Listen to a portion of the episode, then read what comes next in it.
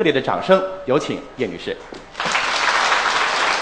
在过去的十几年当中，我也常常到成都来，而且在我以前在柯达工作的时候，嗯，也在成都做了很多回馈社会的一些活动。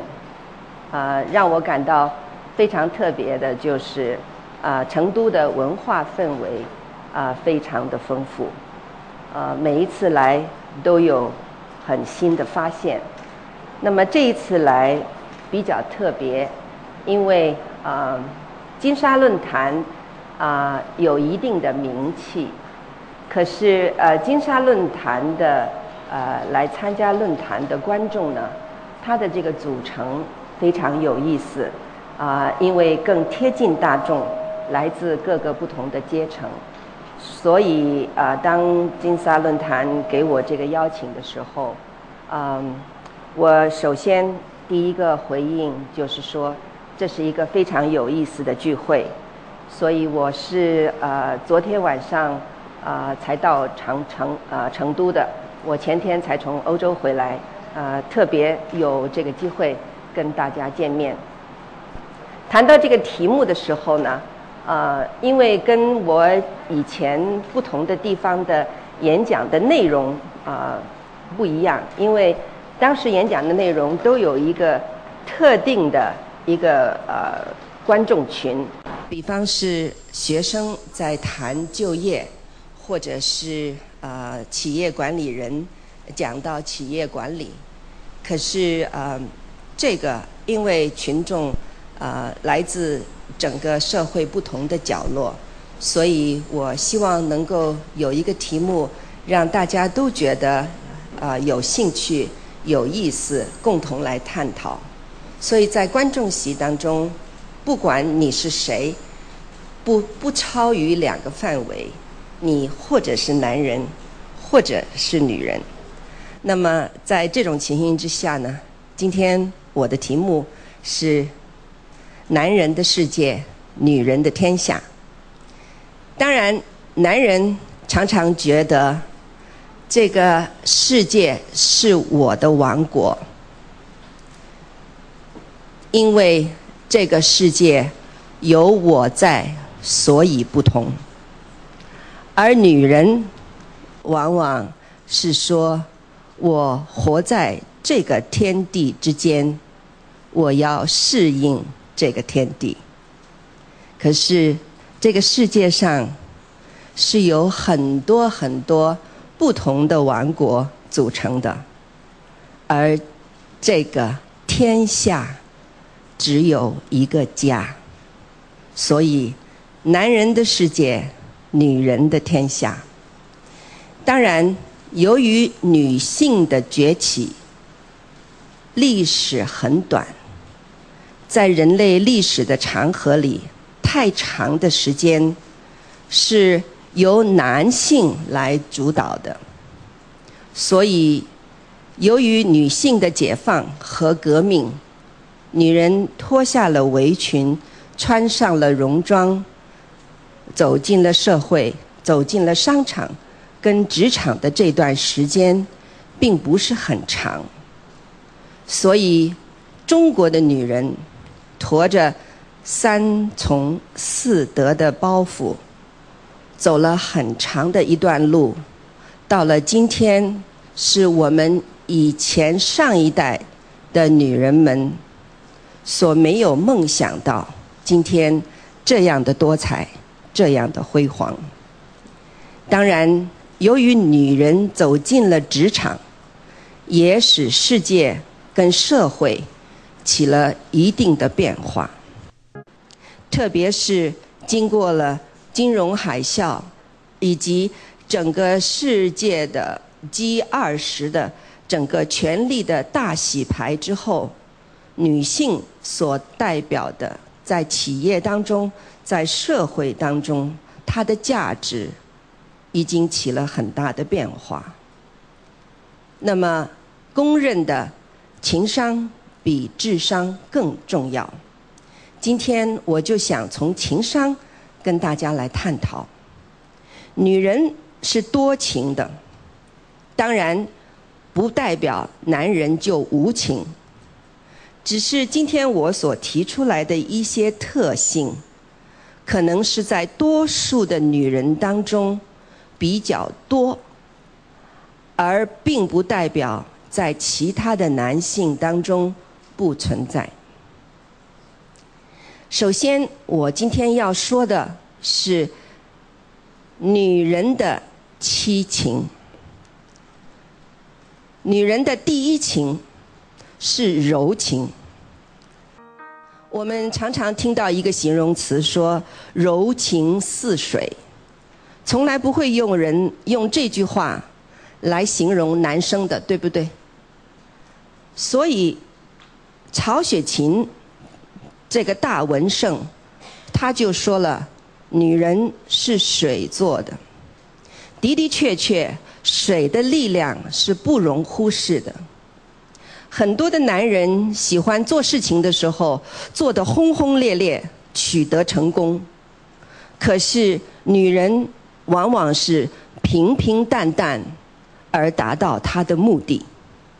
比方说，全世界最硬的矿石是钻石，你用钻石头去磨，磨不出鹅卵石。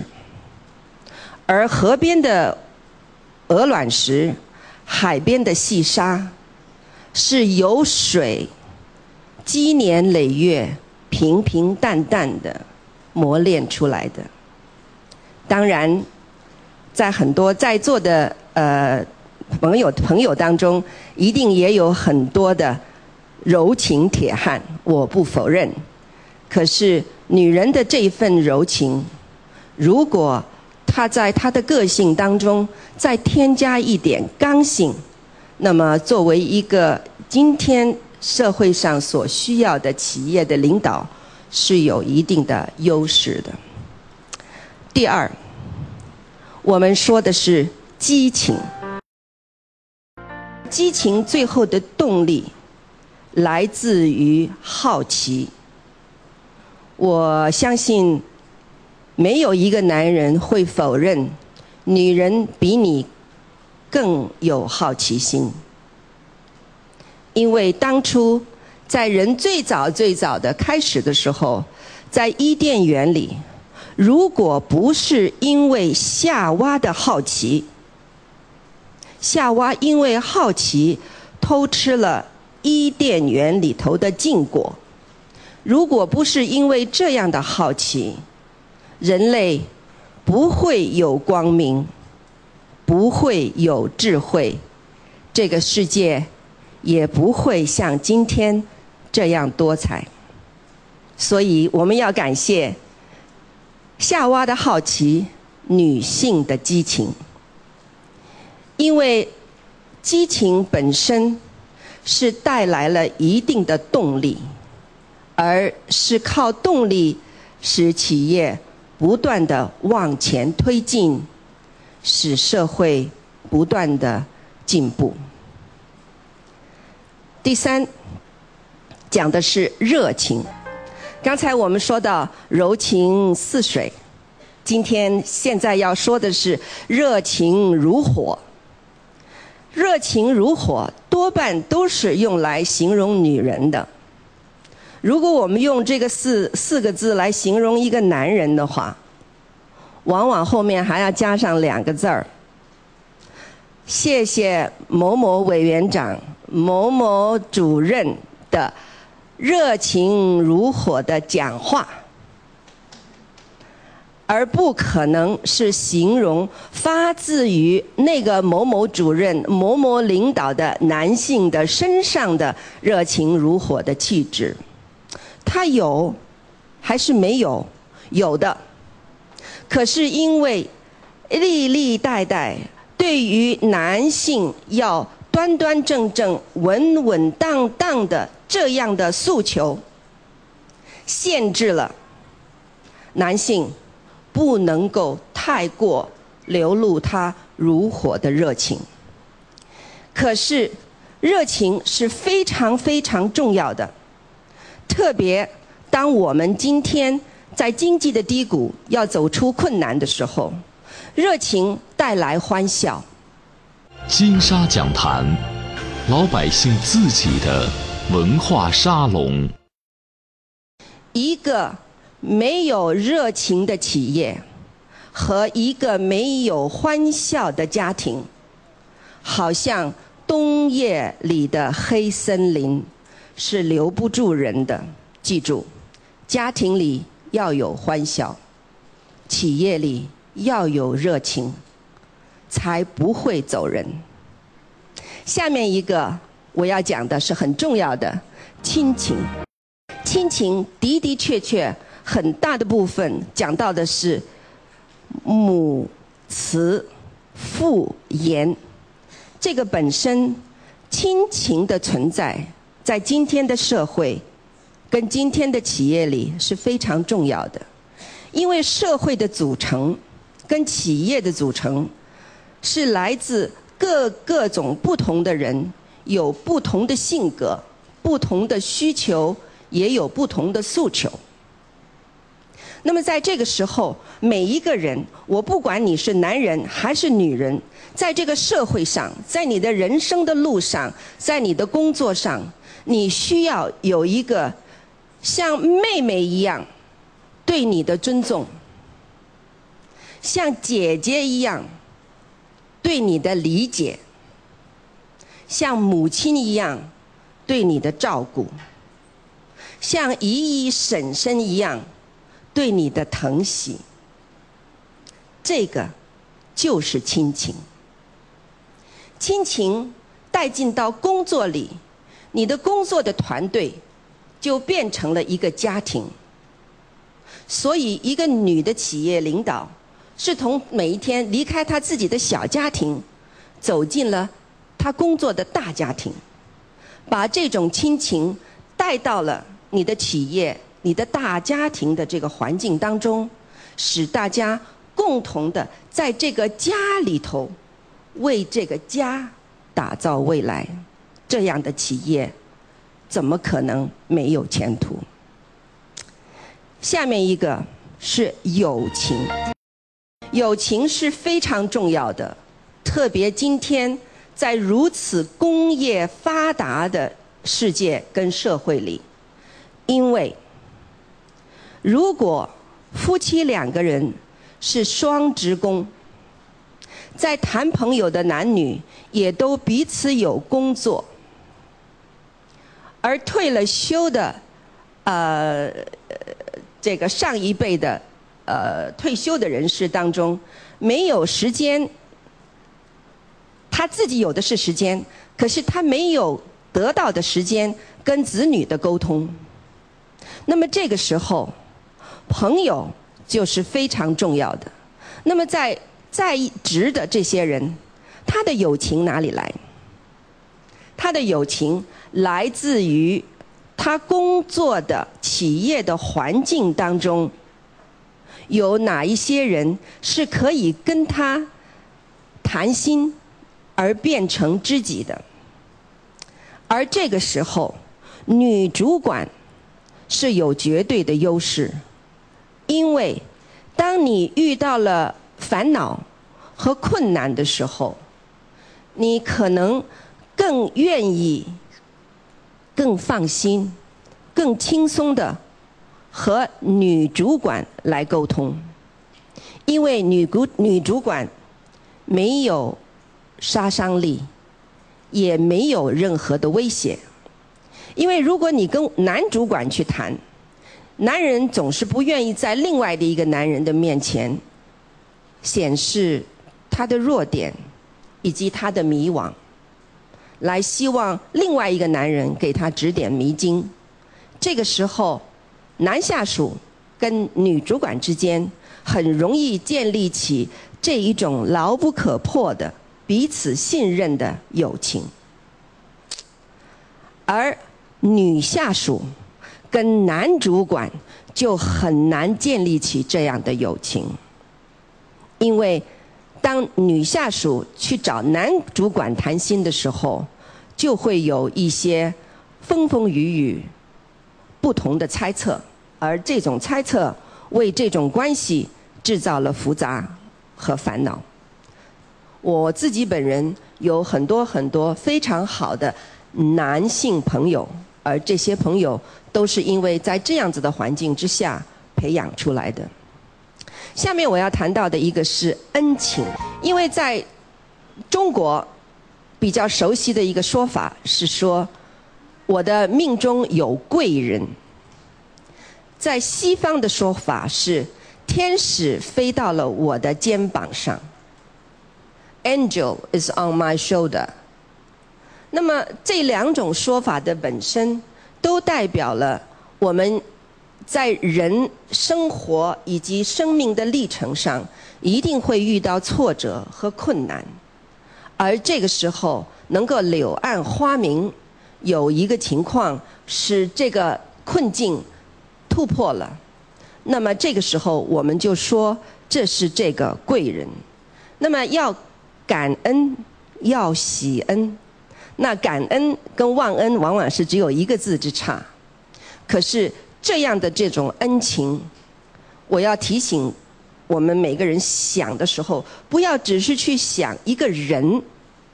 其实这个贵人，以及这个天使肩膀上的天使。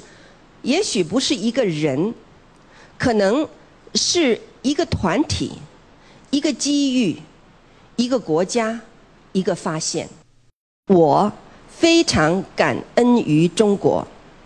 如果没有中国的崛起，我不可能是今天的夜莺。因为中国的崛起，使我有机会在东方、西方。中国和其他国家之间建立起了一座桥梁，所以我心存感恩。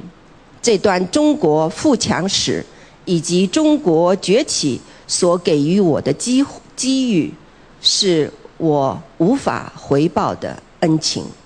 所以我相信，只要我有一息尚存，我一定会继续为中国所给予我的恩情。养我、育我、使我成长，使我继续能够享受人生，这段恩情我一直在报。今天我站在这里跟大家沟通，也是一种对于恩情的回报。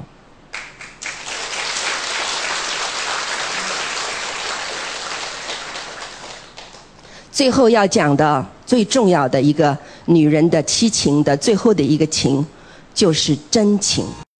什么叫真情？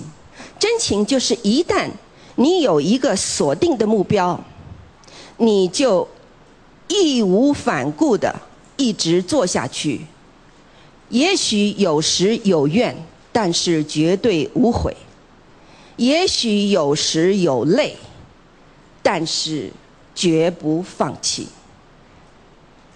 我没有意愿把。女人跟男人分成两个绝对的对立体。当然，在凤求凰里头，凤和凰是两个分体。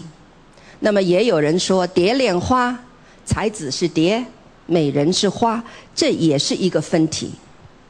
我觉得，在这个分体的当中，男性当中有女性的特点，女性当中也有男性的特点。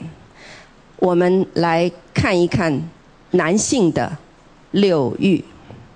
我们说的七情六欲是传统的说法，今天的七情六欲是我夜莺的说法，未必对，只是在这里让大家来共同探讨。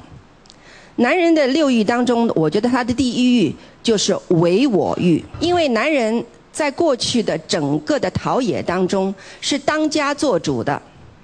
我们说我们当家的。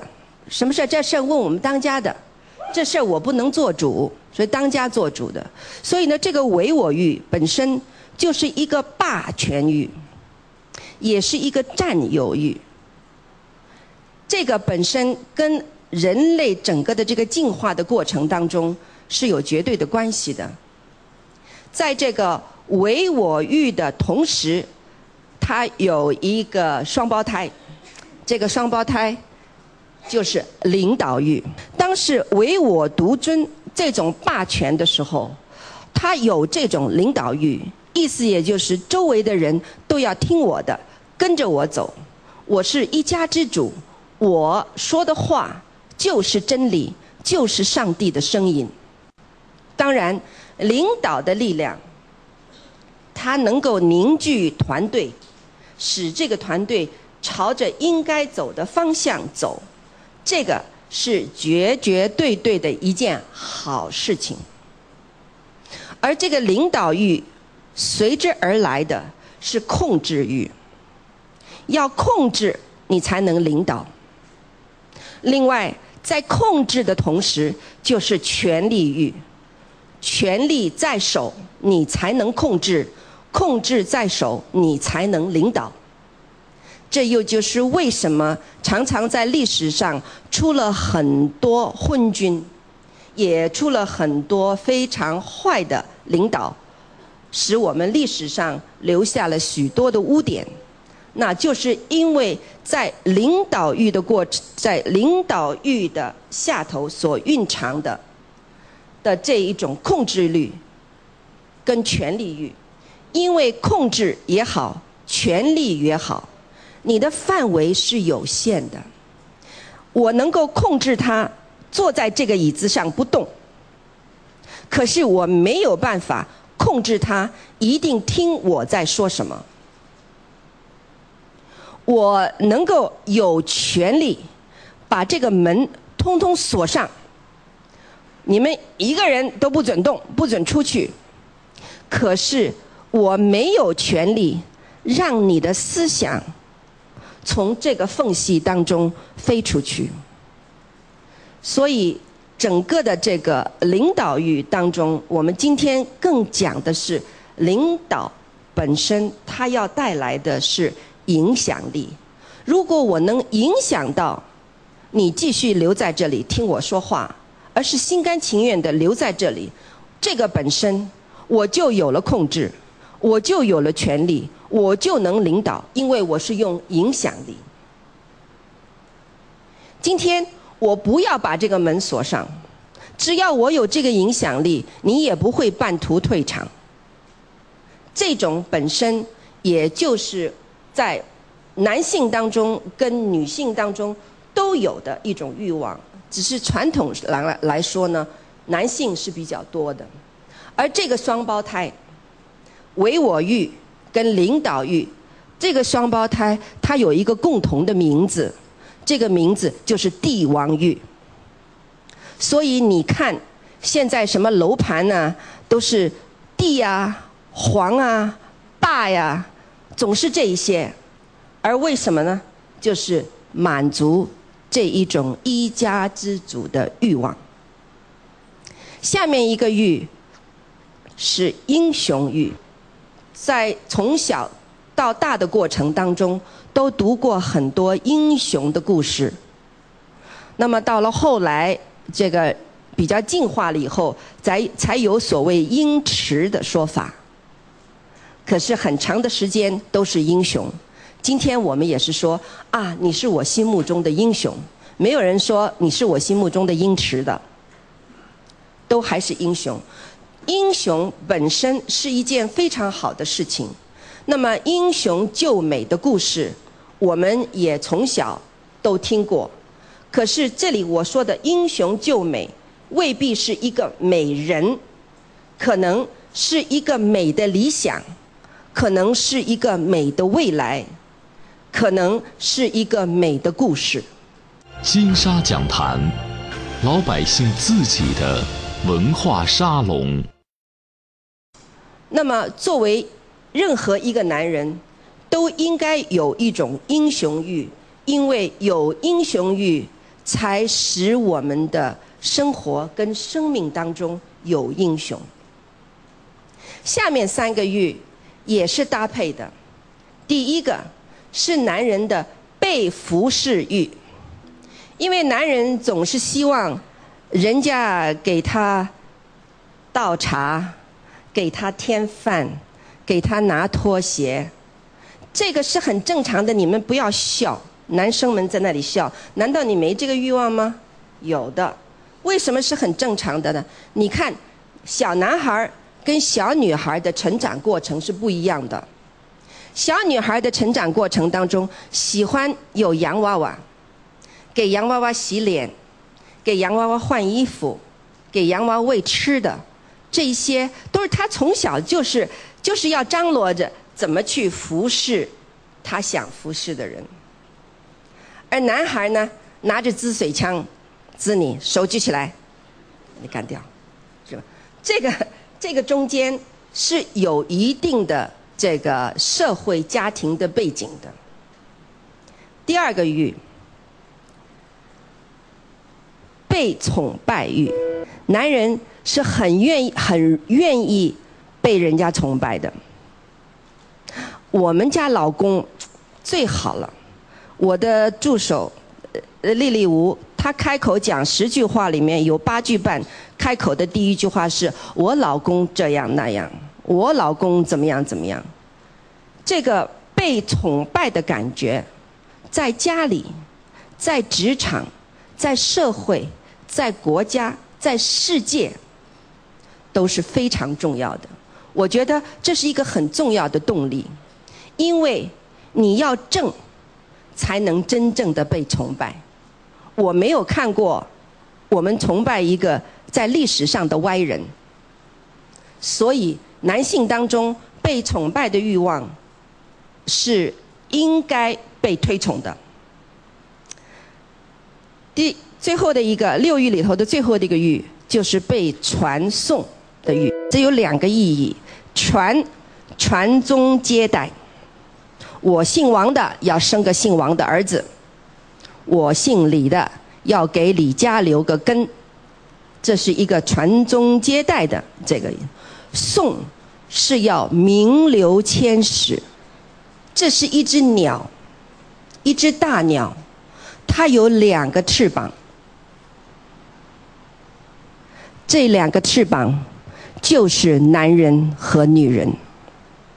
男人和女人是一个鸟的两个翅膀，是它的双翼。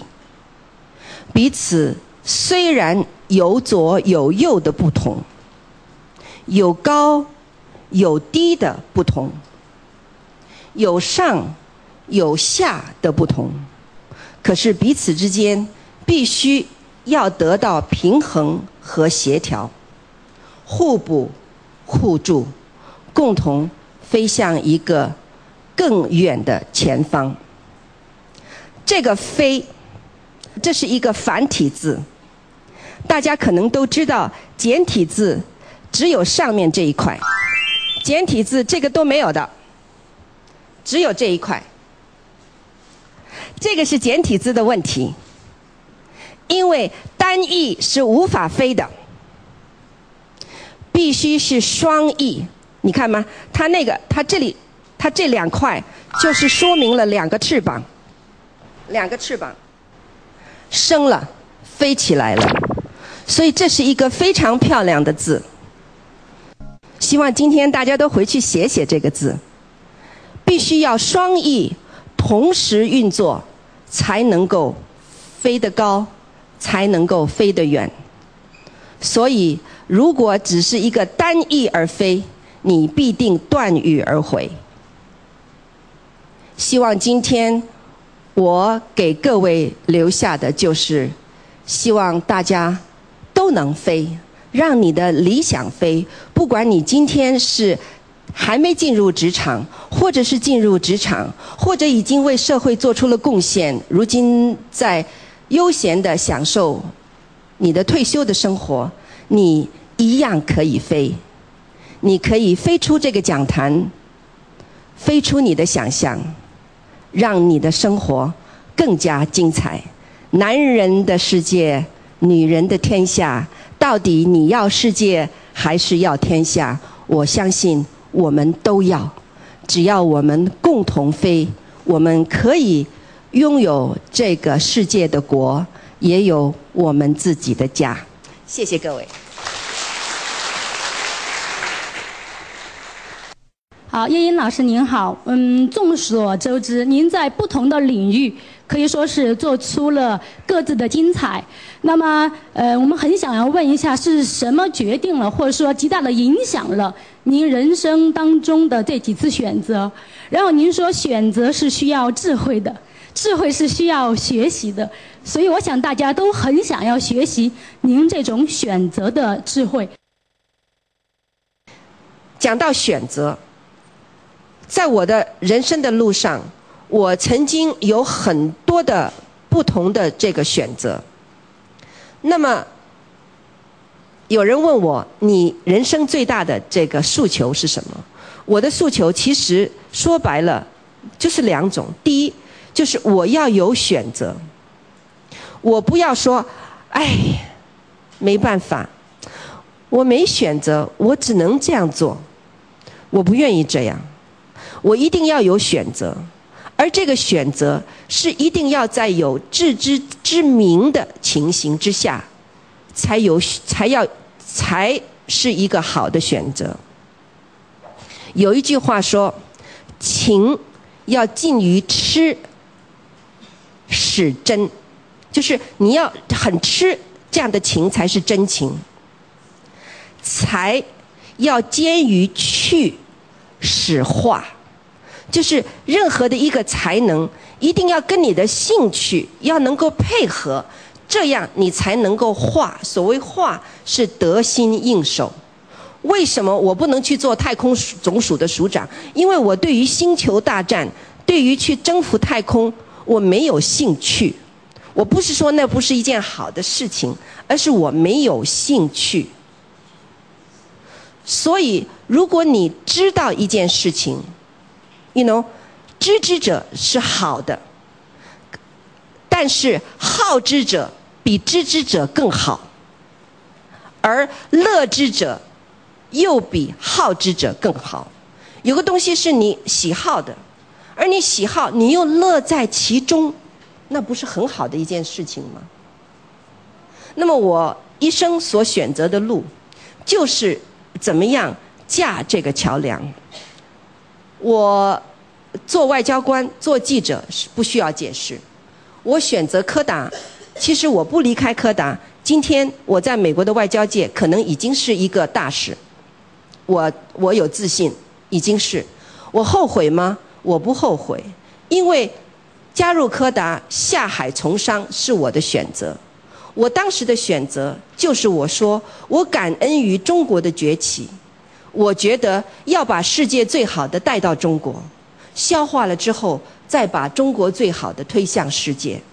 那这一切是我在进来之前先定了目标要做的吗？不是的，我要进来是因为我热衷于此，我乐于此，我感恩于此，我真情于此。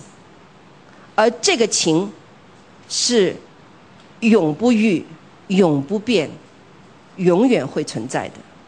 我说了，只要我一息尚存，我的感恩之心将跟我的生命同在。这一个选择，我今后还会继续作为我选择的原则。我能感觉到，老师您是一个十分用心生活、热爱生活的人。你刚刚也提到了佛学里面的哲理，说心生菩提，那让我呢也感觉到了你从心里带给我们的温暖和真诚。那么我想请教您的是，在你事业如此成功的同时，你是如何平衡和协调事业和家庭的关系的呢？谢谢您，老师。讲到生活和工作的平衡。这是一个非常难解的话题，因为女性必定她有一定的天职跟天责，那么在这种情况之下，不可以完全忽略。所以在人生的路上，你一定要在不同的时段有不同的聚焦。这就像，因为我还是很喜欢玩摄影的，在你拍照的时候。你不可能没有聚焦，因为比方说，我现在我既要拍张某人，我又要拍他的杯子，我又要拍这棵树，我要拍后面的瓷器，又要拍后面的书，结果你什么都拍不到。